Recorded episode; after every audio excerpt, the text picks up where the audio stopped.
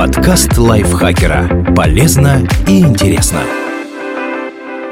Всем привет! Вы слушаете подкаст лайфхакера. Короткие лекции о продуктивности, мотивации, отношениях, здоровье, в общем, обо всем, что сделает вашу жизнь легче, проще и интереснее. Меня зовут Ирина Рогава, и сегодня я расскажу вам, что ценят и о чем жалеют люди, дожившие до девяноста лет. Жизнь быстро несется вперед, а в повседневных заботах легко забыть о важном, поэтому так ценно общаться с людьми, которые старше нас. Они уже пережили свои взлеты и падения и теперь могут сделать выводы о том, что на самом деле имеет значение, а что нет. Что для них действительно важно?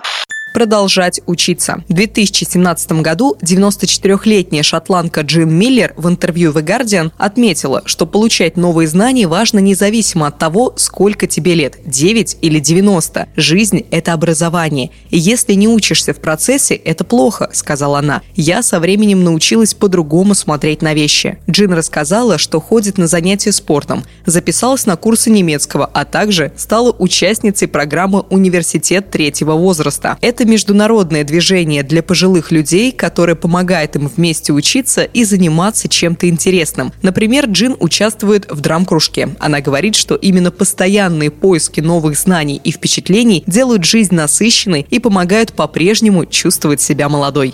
Хороший ужин с друзьями и родными. Мы часто так заняты, что собрать друзей или посидеть с семьей просто некогда, хотя в итоге именно такими моментами мы дорожим больше всего. Так считает девяностооднолетняя Шейла Китинг, которая в том же интервью сказала: «Одно из главных удовольствий для меня – это ужин с семьей и друзьями».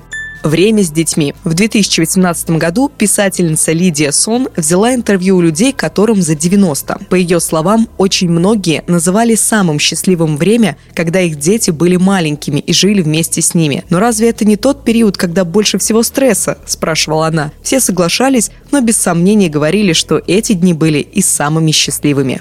Быть полезным. девяностолетний Кришнамурти Дасу рассказал, что больше всего радости в жизни ему принесли моменты, когда он был полезен другим. Это подтверждают и многочисленные исследования. Например, есть доказательства, что люди чувствуют себя более счастливыми после того, как совершают щедрый поступок. Именно такие моменты люди в возрасте вспоминают с теплотой.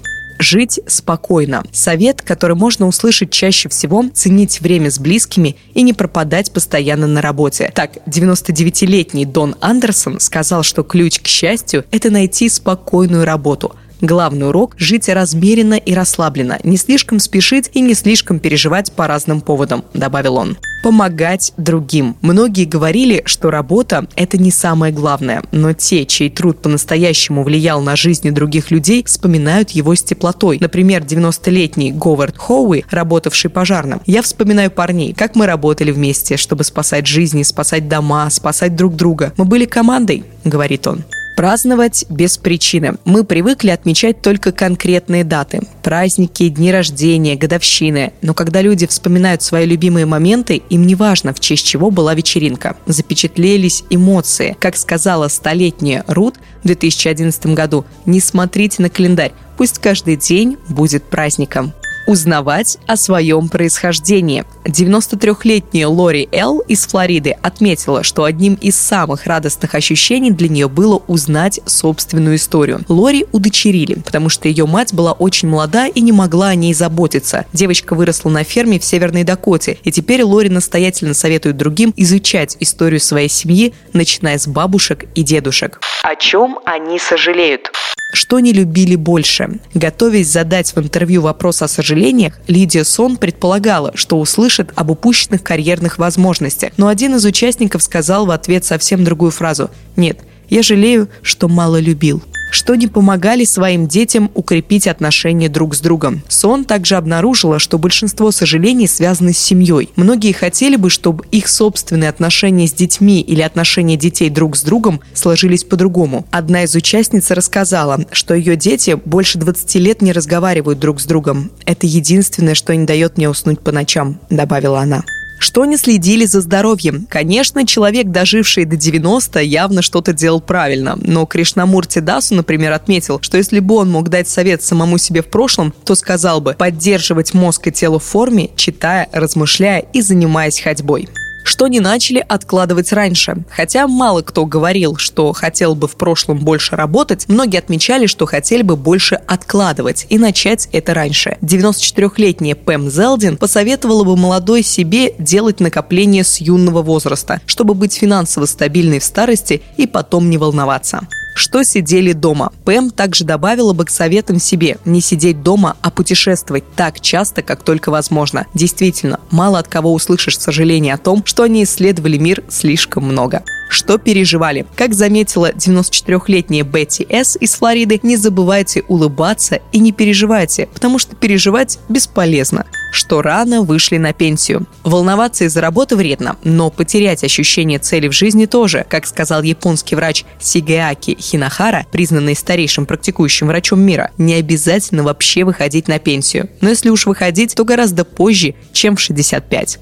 Что придавали значение материальным благам. Хинохара также посоветовал не слишком увлекаться накоплением вещей. Не забывайте, никто не знает, когда придет его черед, а накопленное с собой не заберешь, сказал он. Сам Хинохара прожил до ста пяти лет. Этот текст написал Елена Евстафьева. Огромное спасибо Леночке. Вам спасибо, что прослушали его до конца. Надеюсь, он был для вас полезным, интересным. Точно был, я в этом сто процентов уверена. Не забывайте подписываться на наши подкасты, ставить им лайки и звездочки и делиться выпусками с своими друзьями в социальных сетях. Я на этом с вами прощаюсь. Пока-пока. Подкаст Лайфхакера. Полезно и интересно.